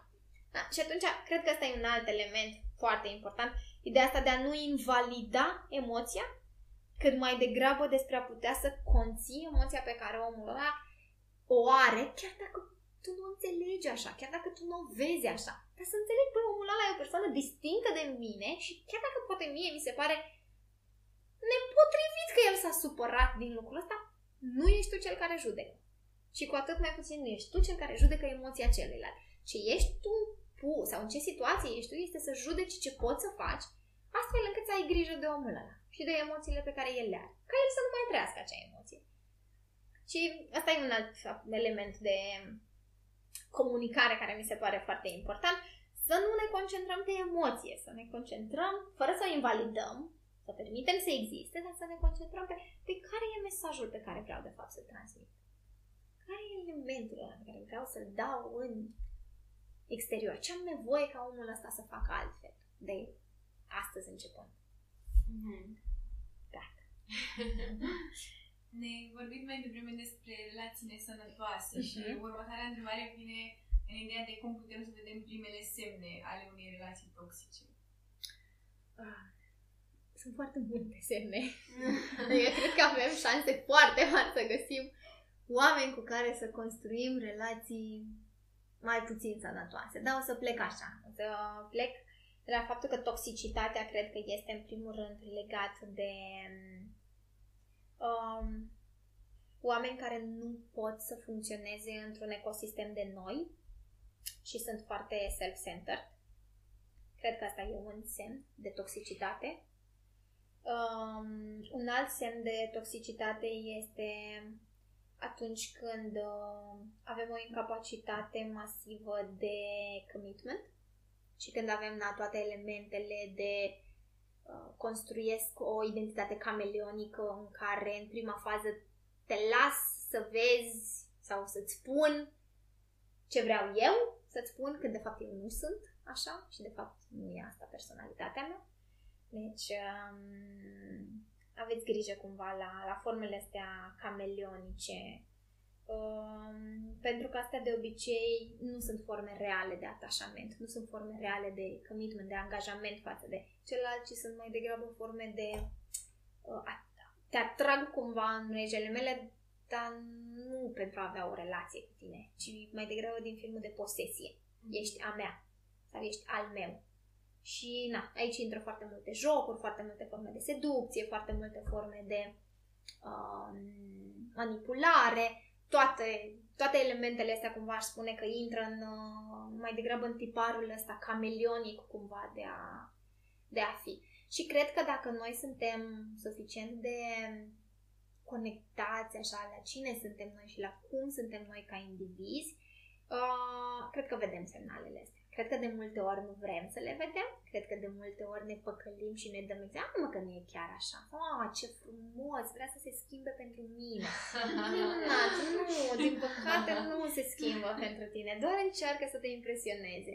Și e ok, că nu e o problemă că vrea să te impresioneze, dar dacă forma de impresionare pe care o are este mult exagerată, e clar că intenția nu este despre a construi o relație cu tine, este despre a te avea și de asta de îl am pe celălalt, nu prea e nu prea e în același fel cu ideea de iubire. Mai mult cu ideea de posesie. Um, cred că un alt element de toxicitate în relație e uh, atunci când aleg să stau cu celălalt să zic, deși ce trăiesc cu celălalt nu-mi face bine. Uh, primul element pe care l-am în minte aici e din zona de intimitate și cred că mai ales pentru voi și pentru vârsta pe care o aveți, felul în care vă raportați la intimitate e un element foarte important, pentru că dacă nu înțelegeți și dacă nu sunteți un pic, o să zic, educați în ceea ce privește manifestarea intimității într-o relație cu partenerul vostru, cred că puteți să ajungeți să vă, să vă puneți în niște situații care vă pun în pericol. Sau să vă puneți în niște situații care vă depășesc niște limite. Sau să vă puneți în niște situații în care acceptați și alegeți să faceți niște lucruri pe care nu le vreți sau pentru care nu sunteți pregătiți sau pentru care nu ați făcut încă pactul ăla cu voi. Și atunci ăsta e un element de toxicitate. Mm, o intimitate care nu e reciprocată sau care nu e, o să spun așa, egal uh, dorită sau egal uh, construită și consolidată de ambii parteneri. Aici mă gândesc punctual și cred că mai mult decât oricând la, la generația voastră. Unde cred că intimitatea este precoce și cred că vine pe un fundal în care maturitatea emoțională încă nu există. Adică cred că încă nu știm să luăm niște decizii foarte clare, foarte bine structurate și foarte în asumție cu eul nostru autentic, pentru că suntem într-un proces de formare și atunci dacă, dacă acest proces de formare este alterat de o intimitate uh, prea rapidă sau de o intimitate, aș zice pe locuri poate chiar intruzivă, asta cred că poate să genereze un element mare de toxicitate pe toate relațiile. Mm.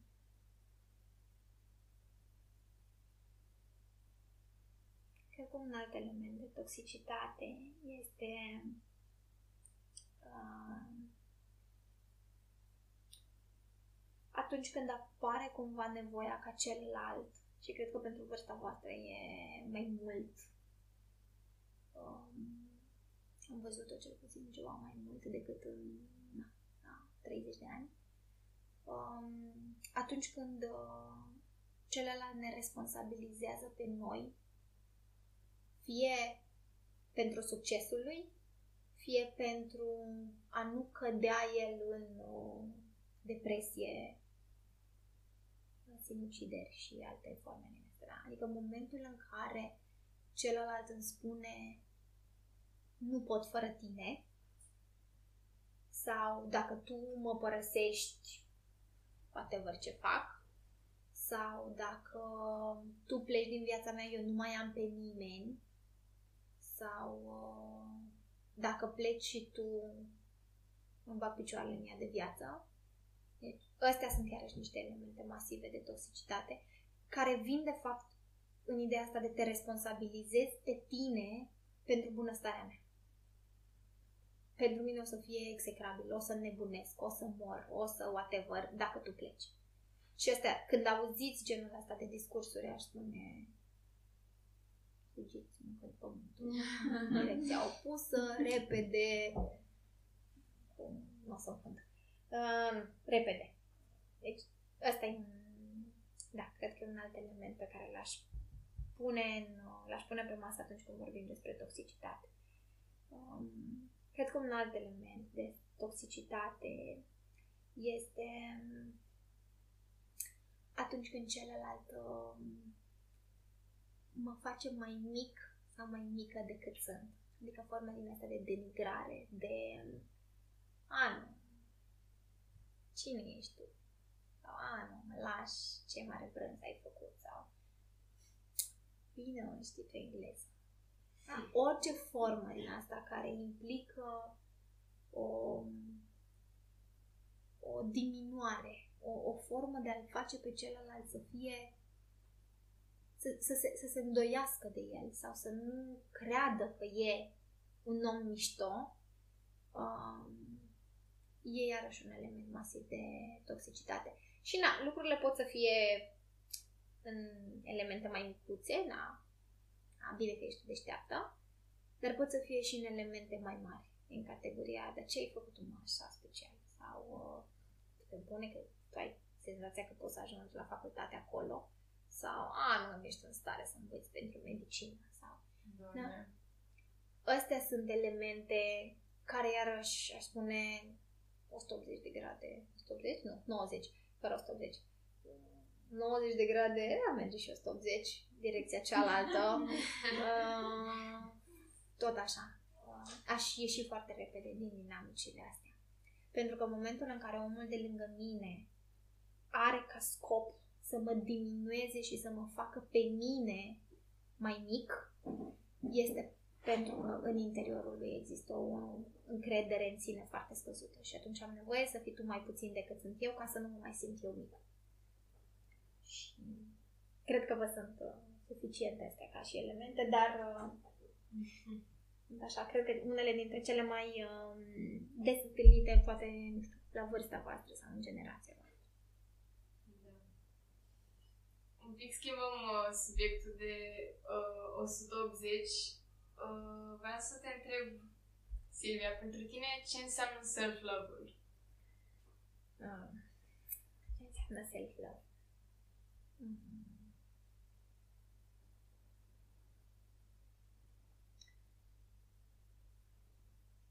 Aș porni de la... O să definesc mai degrabă self-love în prima fază și să zic că atunci când mă iubesc pe mine, nu mi este rușine să fiu cine sunt. Nu mi este rușine să mă arăt cu ce sunt. Nu mi este rușine să accept toate alegerile pe care le-am făcut. Văd lucrurile pe care le-am ales în viața mea ca lecții pentru mine, nu ca lucruri care să mă rușineze sau de care să-mi fie, nu știu, cum să vinovată că am ales lucrurile astea Uh, cred că self-love înseamnă foarte mult și o capacitate foarte bună de a fi în contact cu corpul meu, să-mi înțeleg nevoile, să știu să spun stop, să știu ce să cer pentru mine, să știu când să mă opresc, să știu când să mă odihnesc, să știu când să dorm, să știu când să mănânc, să mănânc din motivele corecte. Și iarăși cred că asta e un element pentru generația voastră care are un risc foarte mare, pentru că aveți mult mai mult acces la uh, tipare de frumusețe din care unele dintre ele sunt nesănătoase.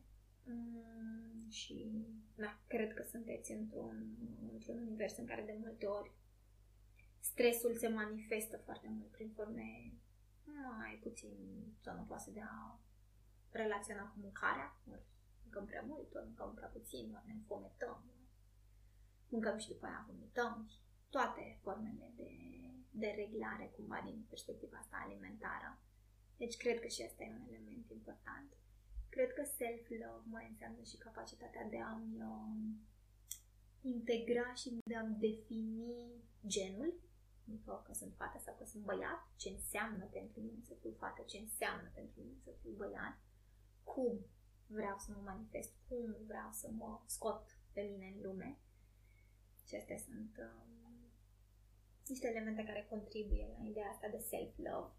Mm, cred că un alt element atunci când vine vorba despre self-love este despre speaking up, capacitatea de a de a putea vorbi pentru mine, de a putea mm, de a putea să spun și să lupt pentru ceea ce cred sau pentru ceea ce vreau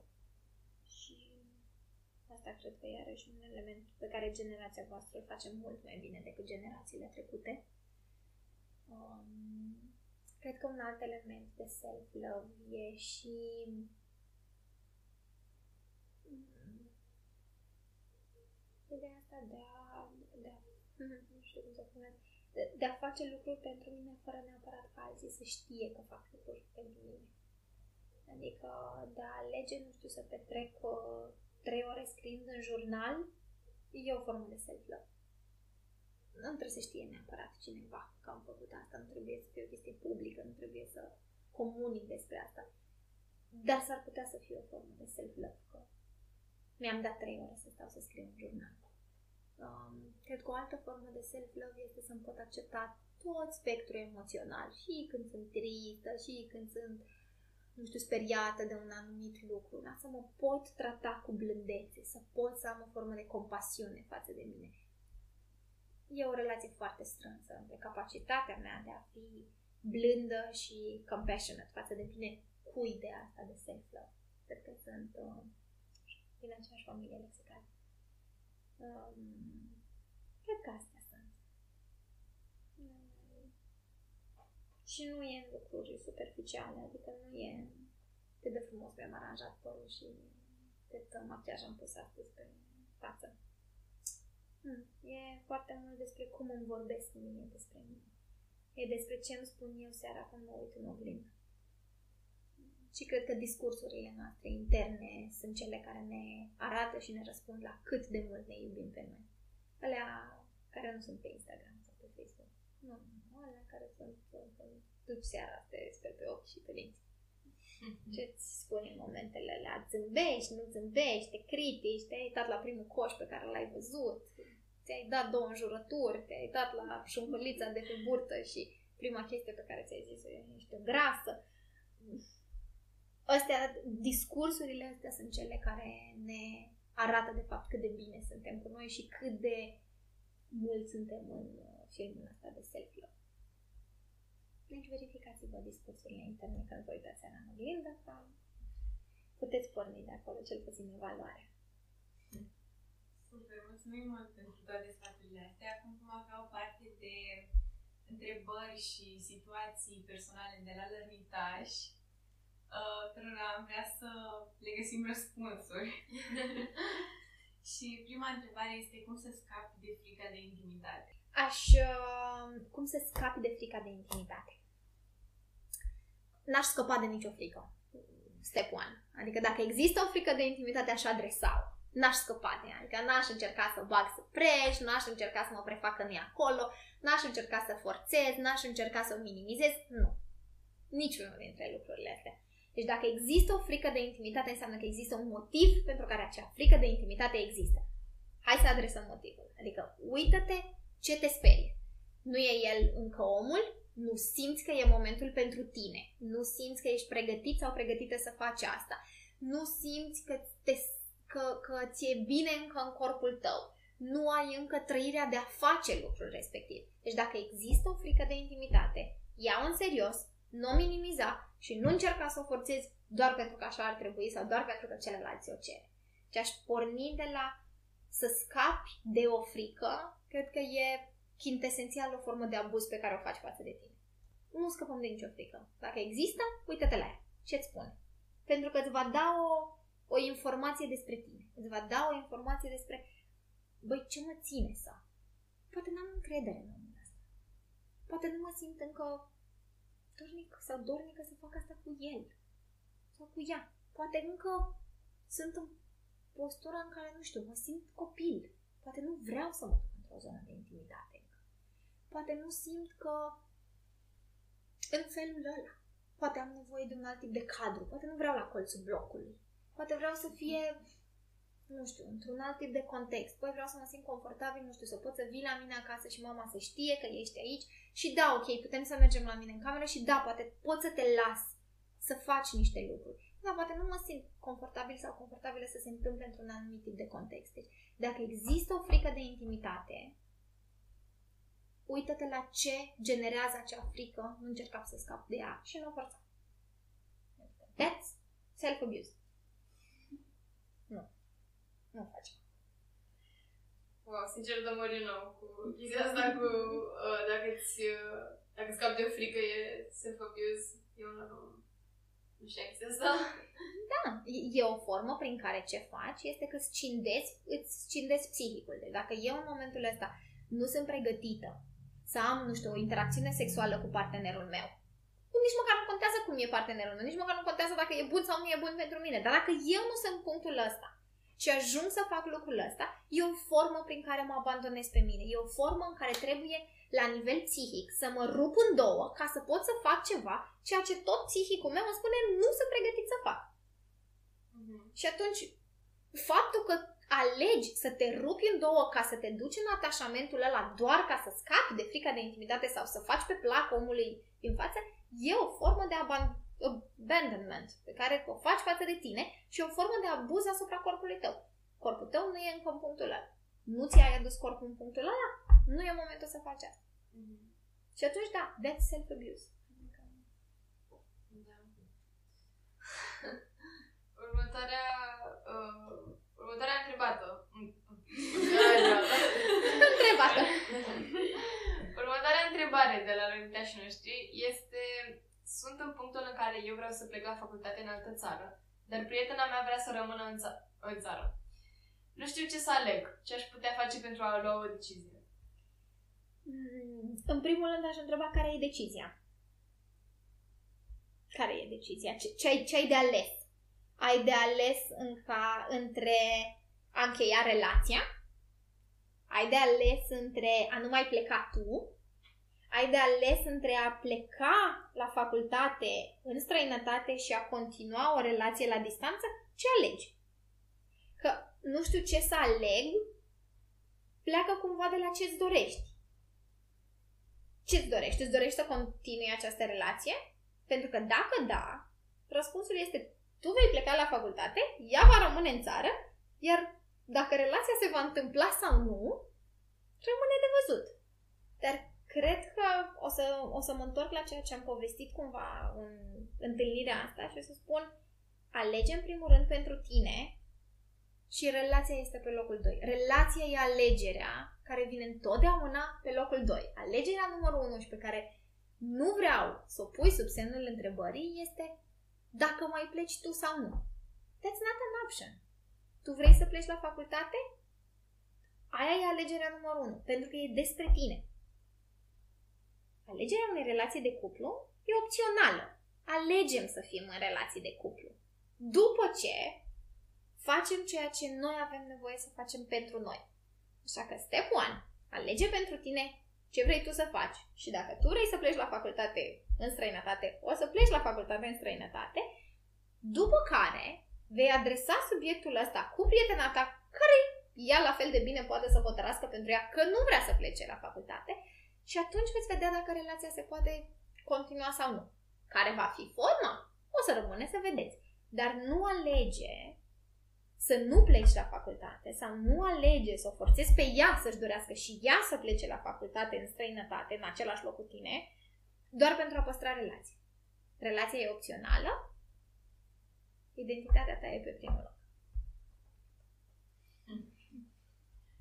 Oh, asta a fost wow, adică nu. Când, adică de multe ori mi se pare că ne punem pe primul loc și așa și nu, nu e ok. Mhm. Pe al doilea loc. Da, da, da, și alegem relația, da, normal. Păi am fost învățați să facem asta, că atașamentul a venit înainte de self-love, am învățat că prima dată trebuie să fim dependenți de ceilalți și după aia să ne alegem pe noi. Și, na. Următoarea întrebare de la Danitaș. Uh, e normal să nu îmi placă de nimeni. Am avut crush-uri, dar niciodată sentimente serioase.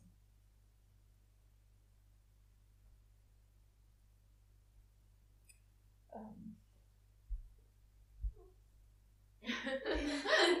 Păi dacă ai avut crush-uri, asta înseamnă că by default ți-a plăcut de cineva.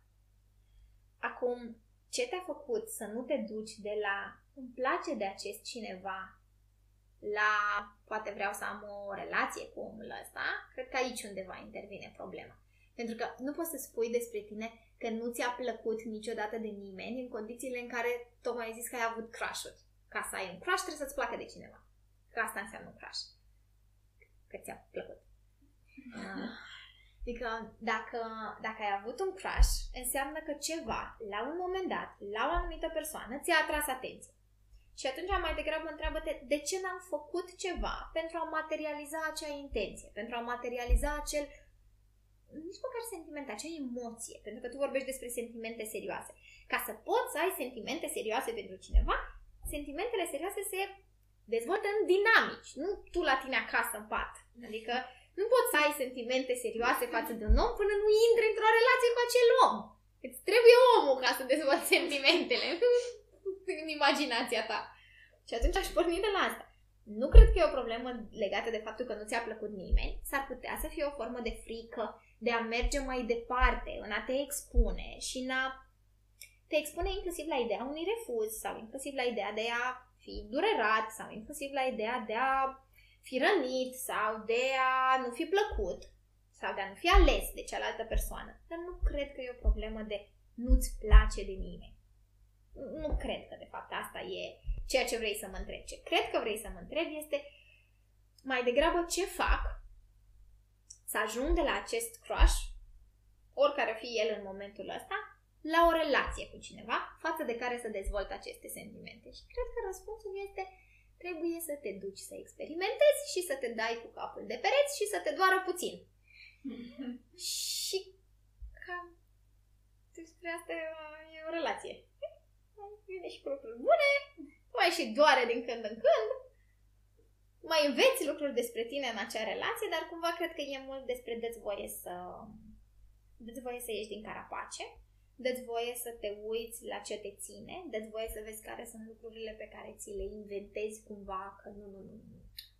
N-are rost, n-are sens să mă duc în direcția asta, pentru că toate lucrurile astea sunt de fapt niște forme prin care încerci să te protejezi pe tine de o potențială durere pe care ți-o imaginezi că ai putea să o trăiești în contextul ăla. mulțumim, mulțumim.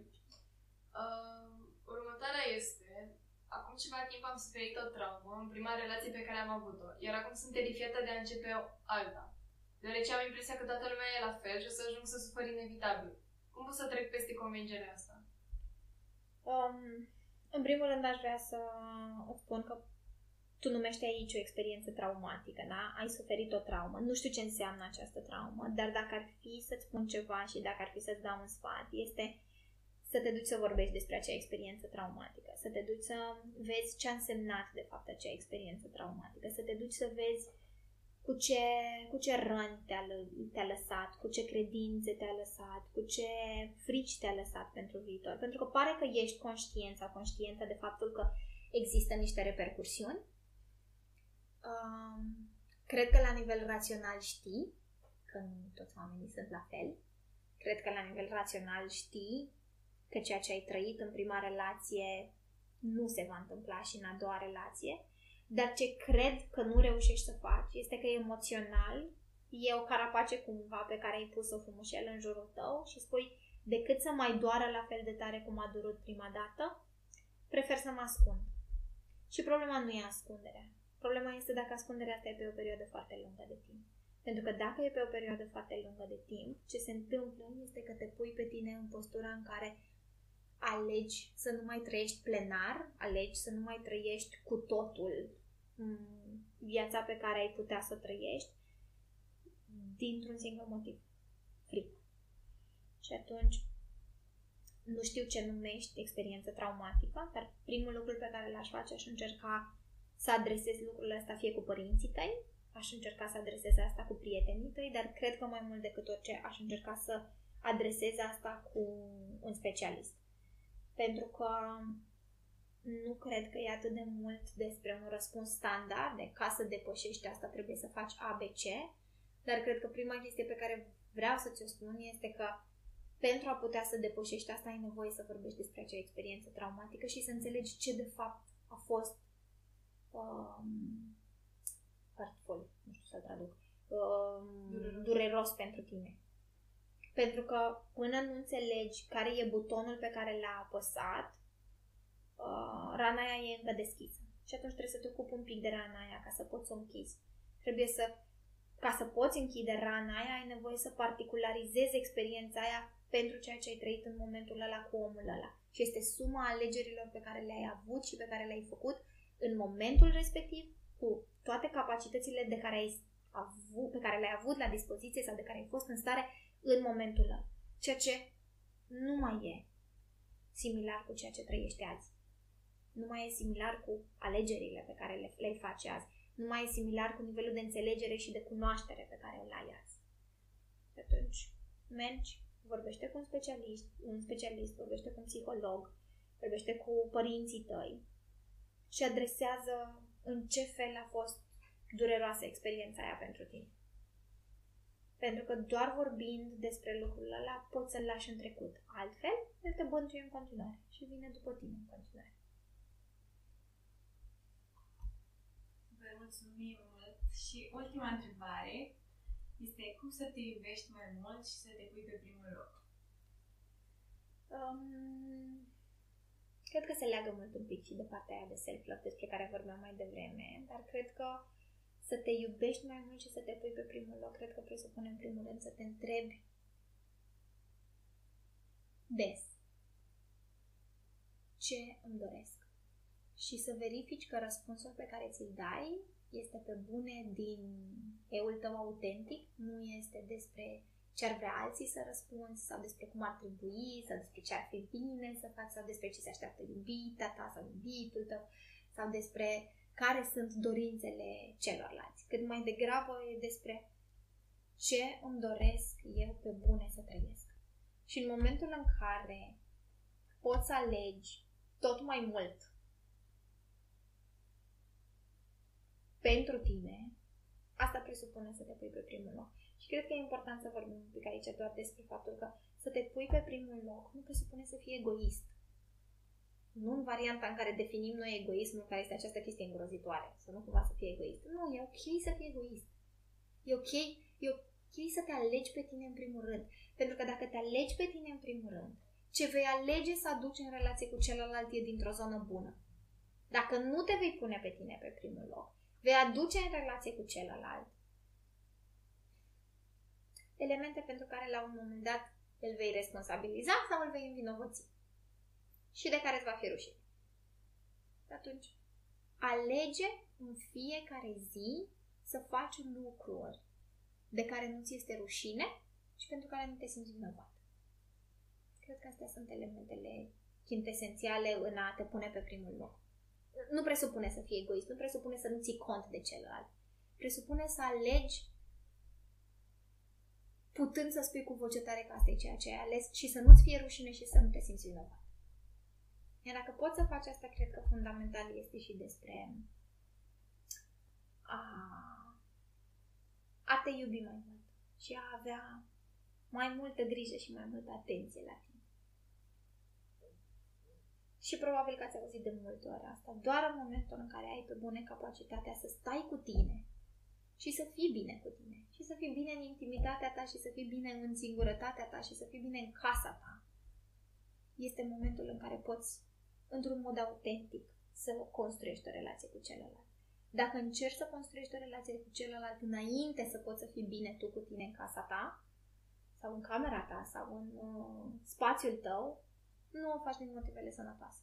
O faci pentru că încerci să te completeze celălalt, să te definească celălalt, să te distreze celălalt, să te... Um, nu știu, probabil că e mult despre, despre asta, despre a-ți spune celălalt cine să fii. Sau a alege celălalt cine să fii. Și chiar dacă e inconfortabil procesul ăsta de căutare, stați și căutați. Nu fugiți într-o relație care să vă răspunde repede, că o să vă răspundă pe perioade scurte de timp. Mulțumesc, Silvia. Cu mare drag. Păi, cred că asta au fost toate întrebările. Da. Mulțumim foarte mult că ai venit astăzi și eu, un alt de exemplu, sunt extraordinar de entuziasmată să mă întorc la cursul de psihologia cuplului, că efectiv mi-a, mi-a dat așa o poftă să stau să te ascult în timpul ăsta. Așa că mulțumim foarte mult că ai acceptat și uh, pentru cei care ascultă acum. Sper că v-a plăcut episodul nostru. Silvia, dacă ai uh, any last thoughts sau ceva pe care vrei să ne împărtășești cu noi?